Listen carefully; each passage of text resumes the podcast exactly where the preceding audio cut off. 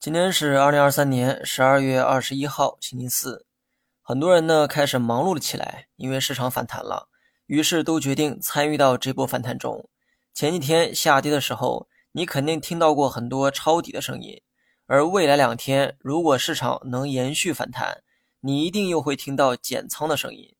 理由呢也很简单，比如反弹只是暂时的，不要恋战，要学会见好就收等等。不信，大家可以多留意今后两天的市场。你们关注的人呢，肯定不止我一个哈。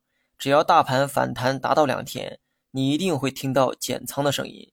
尤其是配合各种 K 线图讲技术的大师们，他们最喜欢这么干。不是说他们的做法不对哈，而是他们更懂得流量，懂得顺应人性说话。我之前呢说过很多次，去年至今两千九附近出现过三次反弹。所以这次大概率也会在两千九附近出现止跌或者是反弹。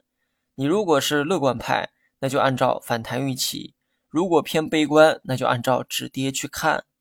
出于风险的考量，我在公共场合一定是偏保守的做预期。所以短期市场大概率是止跌企稳的走势，向上突破五日线的动作也可能会出现，但突破之后估计会围绕五日线附近徘徊一段时间。长线走势呢就不做分析了哈，都说过八百遍了。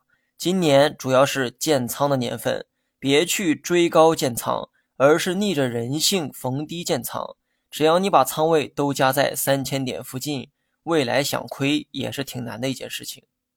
好了，以上全部内容，下期同一时间再见。